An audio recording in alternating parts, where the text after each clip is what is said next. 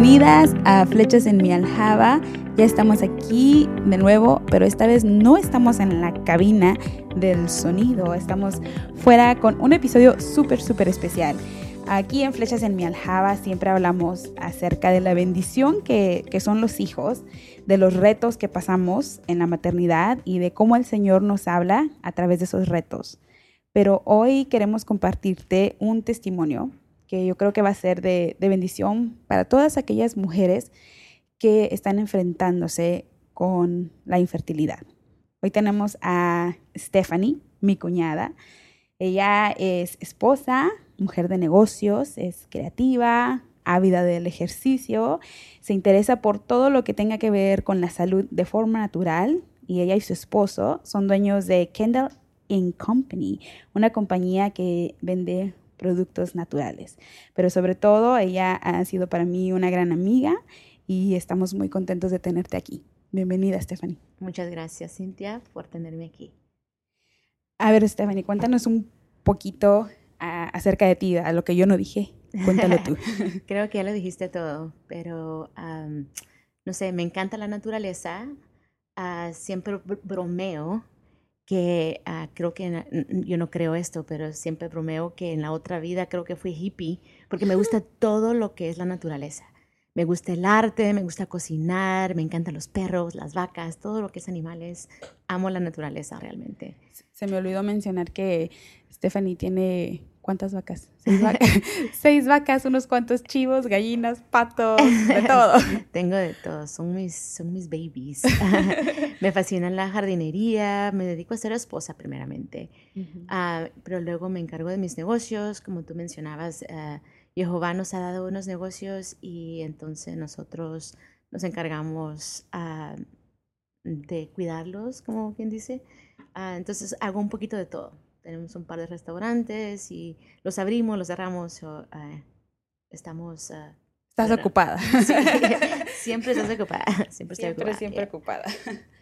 Bueno, em, tú tienes un, testimonio muy, muy lindo, pero no, no sé si lo has compartido antes y te agradezco por darnos esa oportunidad de, de compartirlo aquí en Flechas en mi aljaba.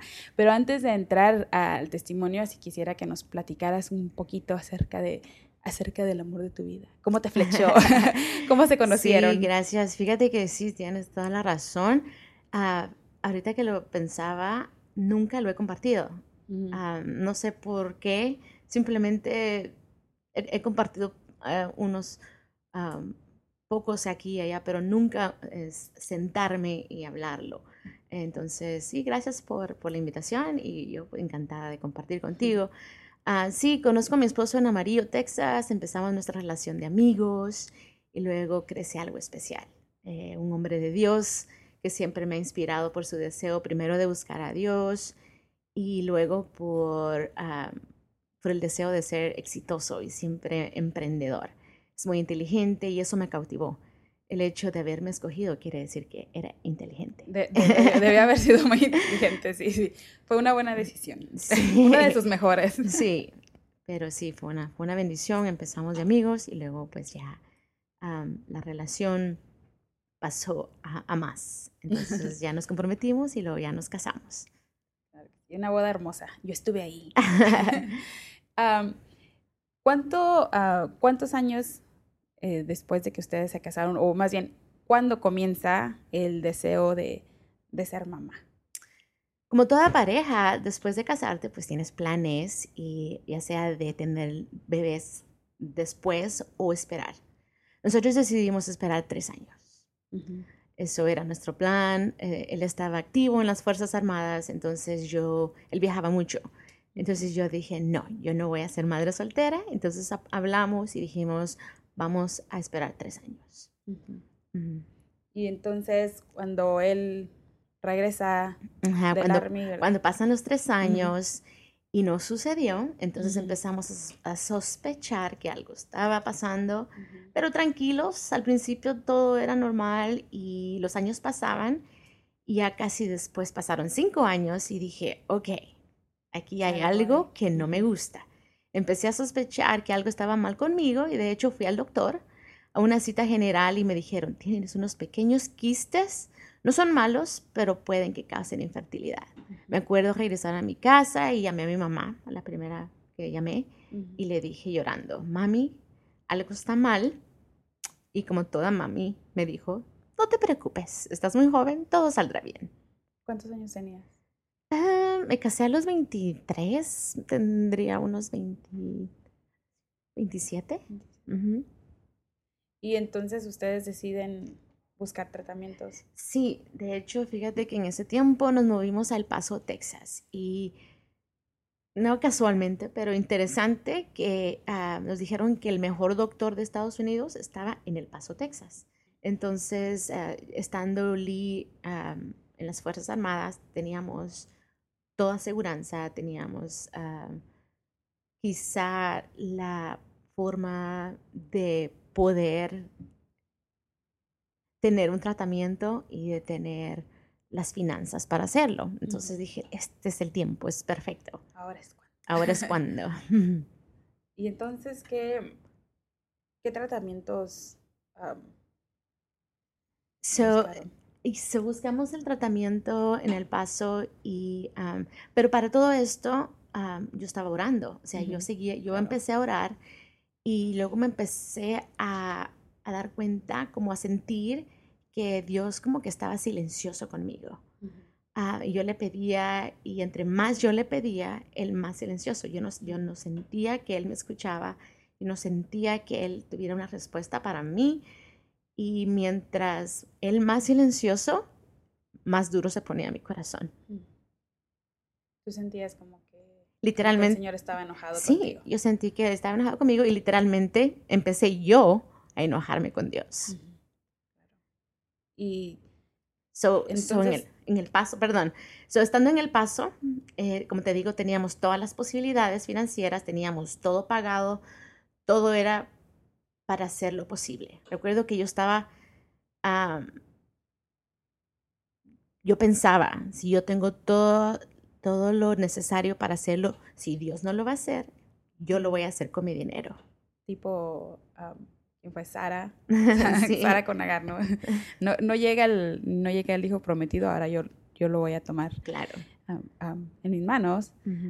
y yo creo que es normal eh, sentir eso, así como que, bueno, el Señor no me está contestando.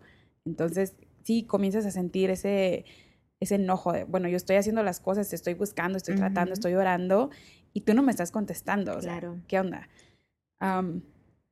pero ustedes decidieron parar los tratamientos. Sí, fíjate que en una de las citas que fuimos, yo sentí en mi corazón que yo no debía seguir ese tratamiento, simplemente me sentí como Sara, ah, hablando de Sara, y dije, no, Ah, yo, yo, si Dios quiere sanarme a mí, Él puede hacerlo en este instante y yo no tengo que ah, hacer nada. Yo no tengo, Él puede hacerlo en un abrir y cerrar de ojos. Y mm, entonces yo mismo le di, creo que estaba confundido porque al principio yo lo estaba empujando para que lo hiciéramos y luego de repente le dije, no, ya no más. El, el, el tratamiento para aquí, si Dios quiere darme un bebé, Él me va a sanar. Y entonces él me dijo, ok, lo que tú quieras. Entonces, ah, el proceso fue muy duro. No, no, no quiero decir que no lo fue. y pensaba yo, ¿por qué ser una madre Eso es lo que yo pensaba. ¿Por qué una madre drogadicta tiene cinco, seis hijos? Los regala o los matan. Y yo decía, ¿por qué? me enojaba. Decía, ¿por qué a ella ella sí los tiene y porque yo no. Ah, y, yo, yo, decía, Dios, no te entiendo, no me escuchas, ah, creo que ni eres real. Ya yo decía, ¿por qué Dios no honraría mi oración? a mí me dijeron de chica que si oraba, Dios contestaría. Y simplemente yo no podía entender por qué Dios diría un no a una oración tan sencilla que Él pudiera responder en dos segundos. La petición por la que yo había orado no, nunca llegó. Y yo, yo sabía, yo pensaba, ¿por qué Dios estaba tan silencioso? Pero un día llegó algo a mi corazón y sabía que venía de él. So, traté de imaginar a Yeshua en el jardín de Getsemaní pidiéndole a su padre y a Jehová que le quite la copa de la muerte de él mientras anticipaba su crucifixión. Al final de su oración dijo, no mi voluntad, sino la tuya, Padre. Ese mismo día el Padre le dijo no a Yeshua. Era necesario que Yeshua se sometiera a la tortura de la cruz para salvar a la humanidad. A veces un no también es una respuesta. Puede que no entendamos el por qué, pero Abba lo sabe. Entonces me doy cuenta en ese momento que Jehová, si pudo haberle dicho a su propio hijo no, entonces yo sabría aceptar que un no era para mí y sabría que si él decía no, yo tenía que ser obediente. Wow. Es, no es fácil aceptar un no. y, y, como tú dices, o sea, se nos enseña que si, que nos, si nosotros pedimos, o sea, que él nos, básicamente nos tiene que contestar, ¿no? Como que él estuviera como, como un genio que cumple tus deseos. Y no es así siempre. O sea, claro que sí, hay, hay veces en los que sí te, te, concede tu petición, pero también va a haber momentos en los que prueba tu fidelidad. Claro. ¿verdad? O simplemente él, él que puede ver lo que nosotros no podemos ver, dice, ahorita no. Exacto. Y de, hecho no cambió la situación, pero las cosas cambiaron para mí. Por primera vez en más de, ya habían pasado 10 años, me doy cuenta que no necesitaba saber todas las respuestas, que Dios sigue siendo Dios y que yo iba a estar bien.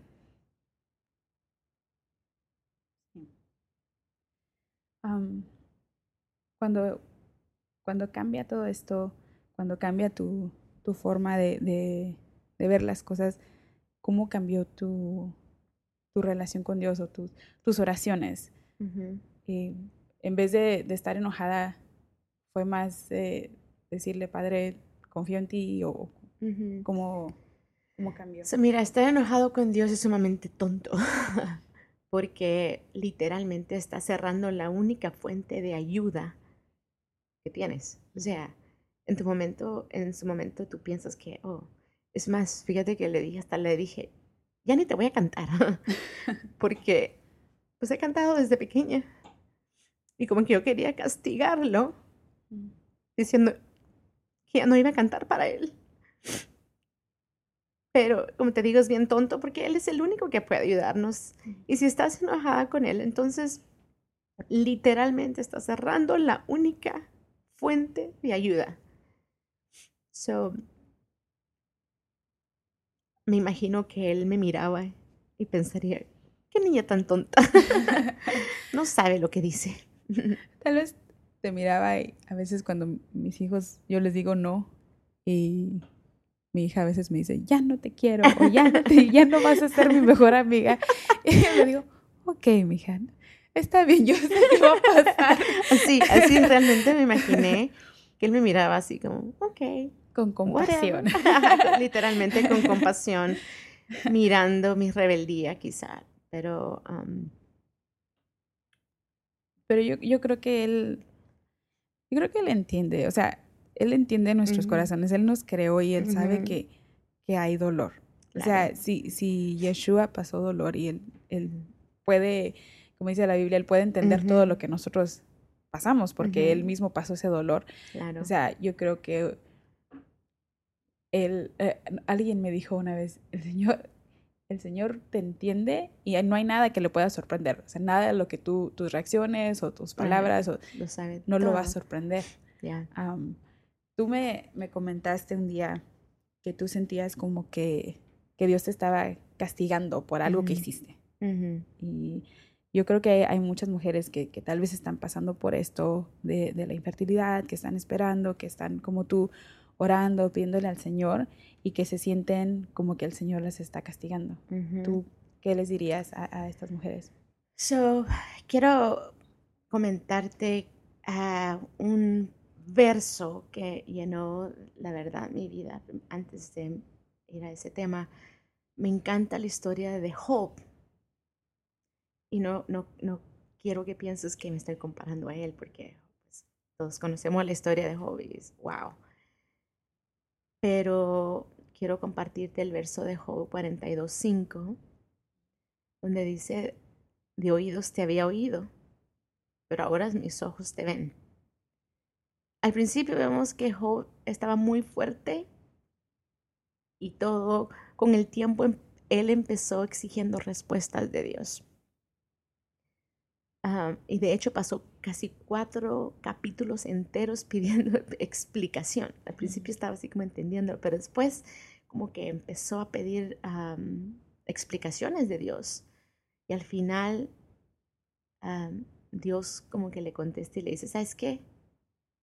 ¿Por qué no intentas tú ser Dios? Mm.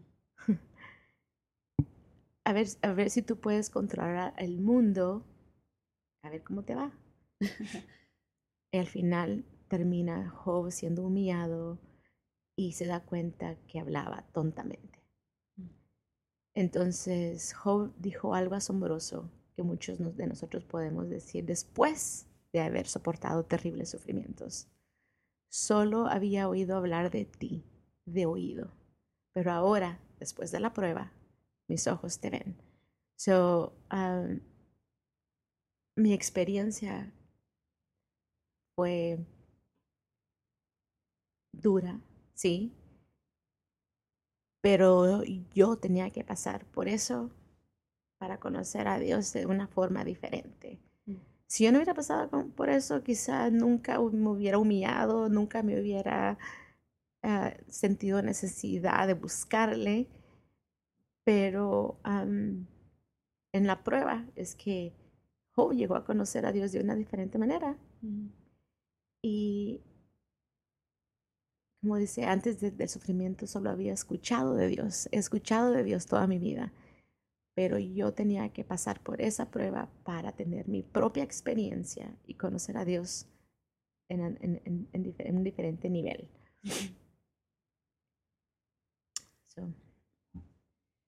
¿En qué momento llegas tú al punto en el que aceptaste que, que no ibas a poder tener hijos? y, y cómo, lo, cómo lo manejaron como pareja, porque no solo eras tú la que lo está, tú eres la que lo estaba experimentando en tu cuerpo, pero como pareja me, imagino que era algo que ambos deseaban y, también le afectó a tu esposo. Um. Fíjate que mi esposo fue muy, muy, muy paciente y muy amoroso, siempre ha sido muy calmado y siempre dándome ánimos y palabras de, de Dios él siempre estuvo más en paz que yo, pero realmente al darme cuenta que Dios había sido bueno conmigo en otras áreas, yo me sentí como si fuera una niña malagradecida si yo no estaba contenta con otras cosas que Dios me había dado a mí. creo que el Señor empezó a darme paz, y, así fue que poco a poco él empezó a sanar. Tú pasaste por un, proceso médico también que literalmente, o sea, ya no hubo esperanza. Recuerda que te mencioné de los tumores benignos que, me dijeron, pues se crecieron y ahora causaban otros problemas. Sabía que tenía que hacer una cirugía, pero seguía posponiéndola. Al fin tuve casi que de emergencia hacerlo. De una manera u otra, y habiendo sanado mi corazón, regresó un sufrimiento. Y dije, ok Dios, ya estoy clara de lo que quieres de mí y ahora con esta operación me vuelves a recordar que no lo tenía, por si no lo tenía claro, ahora sí, me lo, ahora sí lo tengo claro. En realidad, muchas veces le echamos la culpa a Dios cuando en realidad, pues para, honestamente, él nada que ver. Ah, recuerda que vivimos en un mundo imperfecto y situaciones así van a pasar. en fin, algo fue algo temporal. No me trajo totalmente abajo porque yo ya estaba en mejores términos, pero sí, sí fue un, eh, sí me recordó los, los momentos anteriores, pero me, me levanté, eh, agarré mi corona y supe que soy la hija de Dios y, dije, no, esta no me va a traer abajo y, yo, yo, sé quién tú dices que soy. Y eso me, me, me volvió a, regresar a donde, tenía que estar. Y por si no, por si no quedó claro, la, la, lo de lo que estamos hablando es de que tuviste una histerectomía, ¿verdad? Por causa de estos quistes que ya te estaban causando demasiado dolor, era demasiado. Ahí. Sí, se crecieron y uno precisamente fue del tamaño de una pelota de fútbol, ¿te imaginas? y yo, mm, pues, ni en cuenta, o sea, sí sentía molestias, pero, pero como siempre he sido como bien trabajadora, ni, le ponía atención. Pero sí, ya a la hora que tenía de emergencia ya me tuve que ir a, a, una operación, pero sí. sí. Yo, yo, estuve, no estuve ahí en la operación, pero sí te vimos después, ¿verdad? En la recuperación. ¿cómo, ¿Cómo te dio paz el Señor? ¿Cómo te, ¿Cómo te consoló? Porque yo siento que el Señor siempre consuela a sus hijos, siempre de alguna manera te abraza, de alguna manera te, te dice, aquí estoy. Sí. Pues yo creo que con la familia, el amor que recibí de mis padres, de mi esposo, sobre todo un cuidado súper especial que tuve. creo que fueron muestras de, amor de parte de Dios. como yo te decía, sí, yo me di cuenta que, Dios ha sido bueno en general. Y si no vivía agradecida, yo sentía como, como ser una niña malagradecida. Yo quería agradarle, yo quería eh, aceptar lo que él tenía para mí y yo creo que las muestras de amor a través de mi esposo fue lo que me trajo paz y mis hermanos y mi familia en, general. Pues mm, así terminó, ¿verdad? Tu, ya tu, el aceptar, aceptar, ¿verdad? No, que no pudiste tener hijos. Pero el año pasado tuviste una experiencia, una experiencia en la que te tocó ser mamá por un año y a mamá de un joven a quien todos llegamos a, querer mucho. Platícanos un poquito acerca de, tu experiencia. El Sayul. No se llama Sayul, se, llama, Saúl. pero mi hija le decía Sayul. él, yo creo que ni enterado, creo que sí lo sabe, pero él vino definitivamente a cambiar mi vida, para bien. Según él, que yo le enseñé muchas cosas buenas y se fue para, para, para Chile, donde es pero lo que él no sabe es que él me enseñó mucho a mí.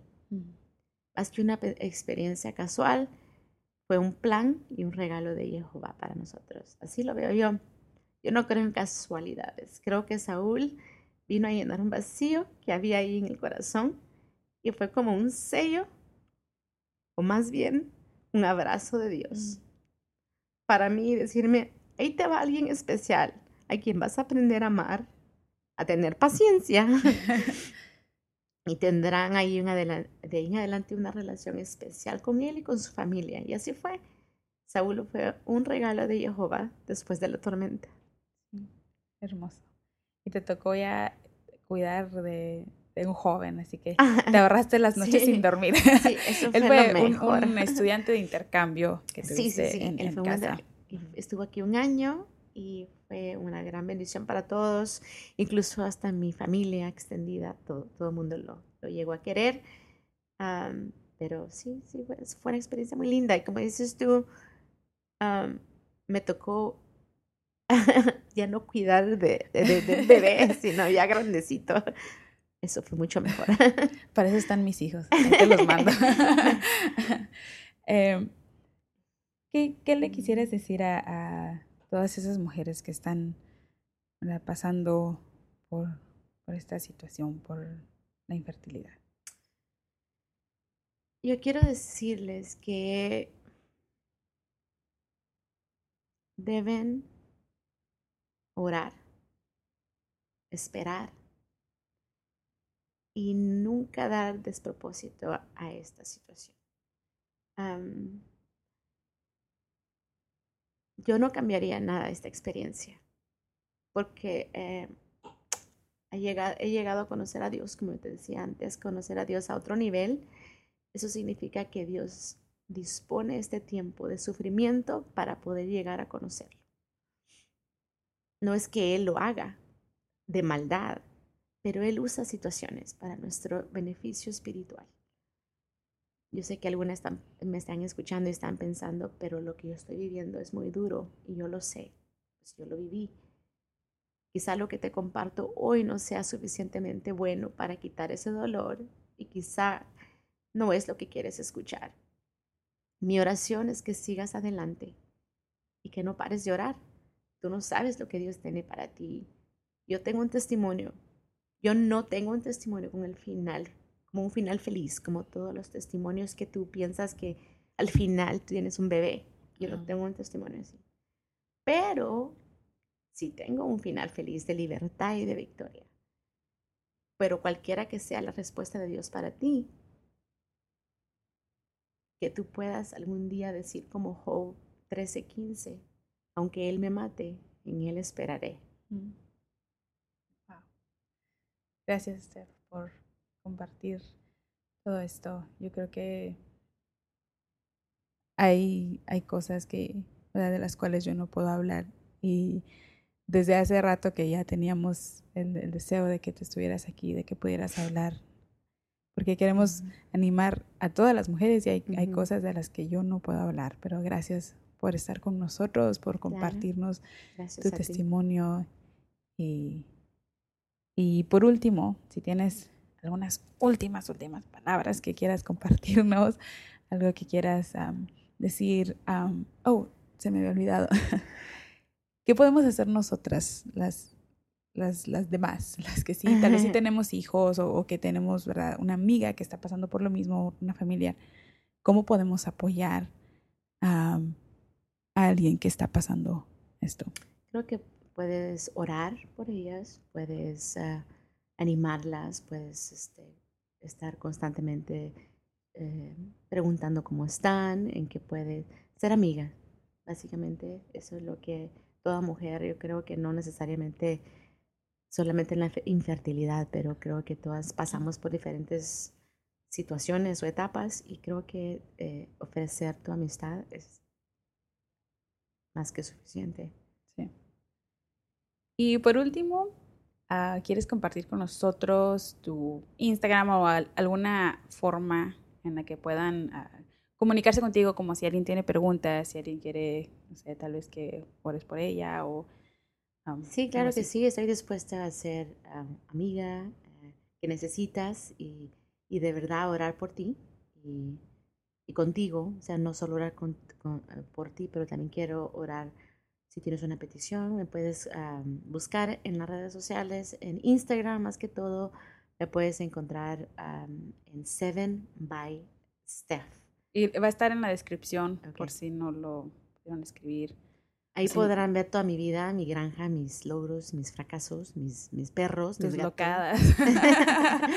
Todo en mi vida en general. Pero sí, sí, claro que sí. Si quieres eh, una mano eh, amiga, una oración, con todo gusto, puedes contactarme. Muchas gracias, Steph, y gracias por estar con nosotros de nuevo. Y ya sabes que si quieres contactar conmigo, lo puedes hacer enviándome un correo a flechasenmialjava.gmail.com y en Instagram como... ¿Cómo estoy en Instagram? flechas en mi aljava. Se me olvida. Y no te olvides, estamos haciendo el reto escrito en mi corazón, escribiendo el libro de Santiago y después seguiremos con el libro de Tito. Que tengas una semana bendecida y nos vemos a la próxima. Adiós.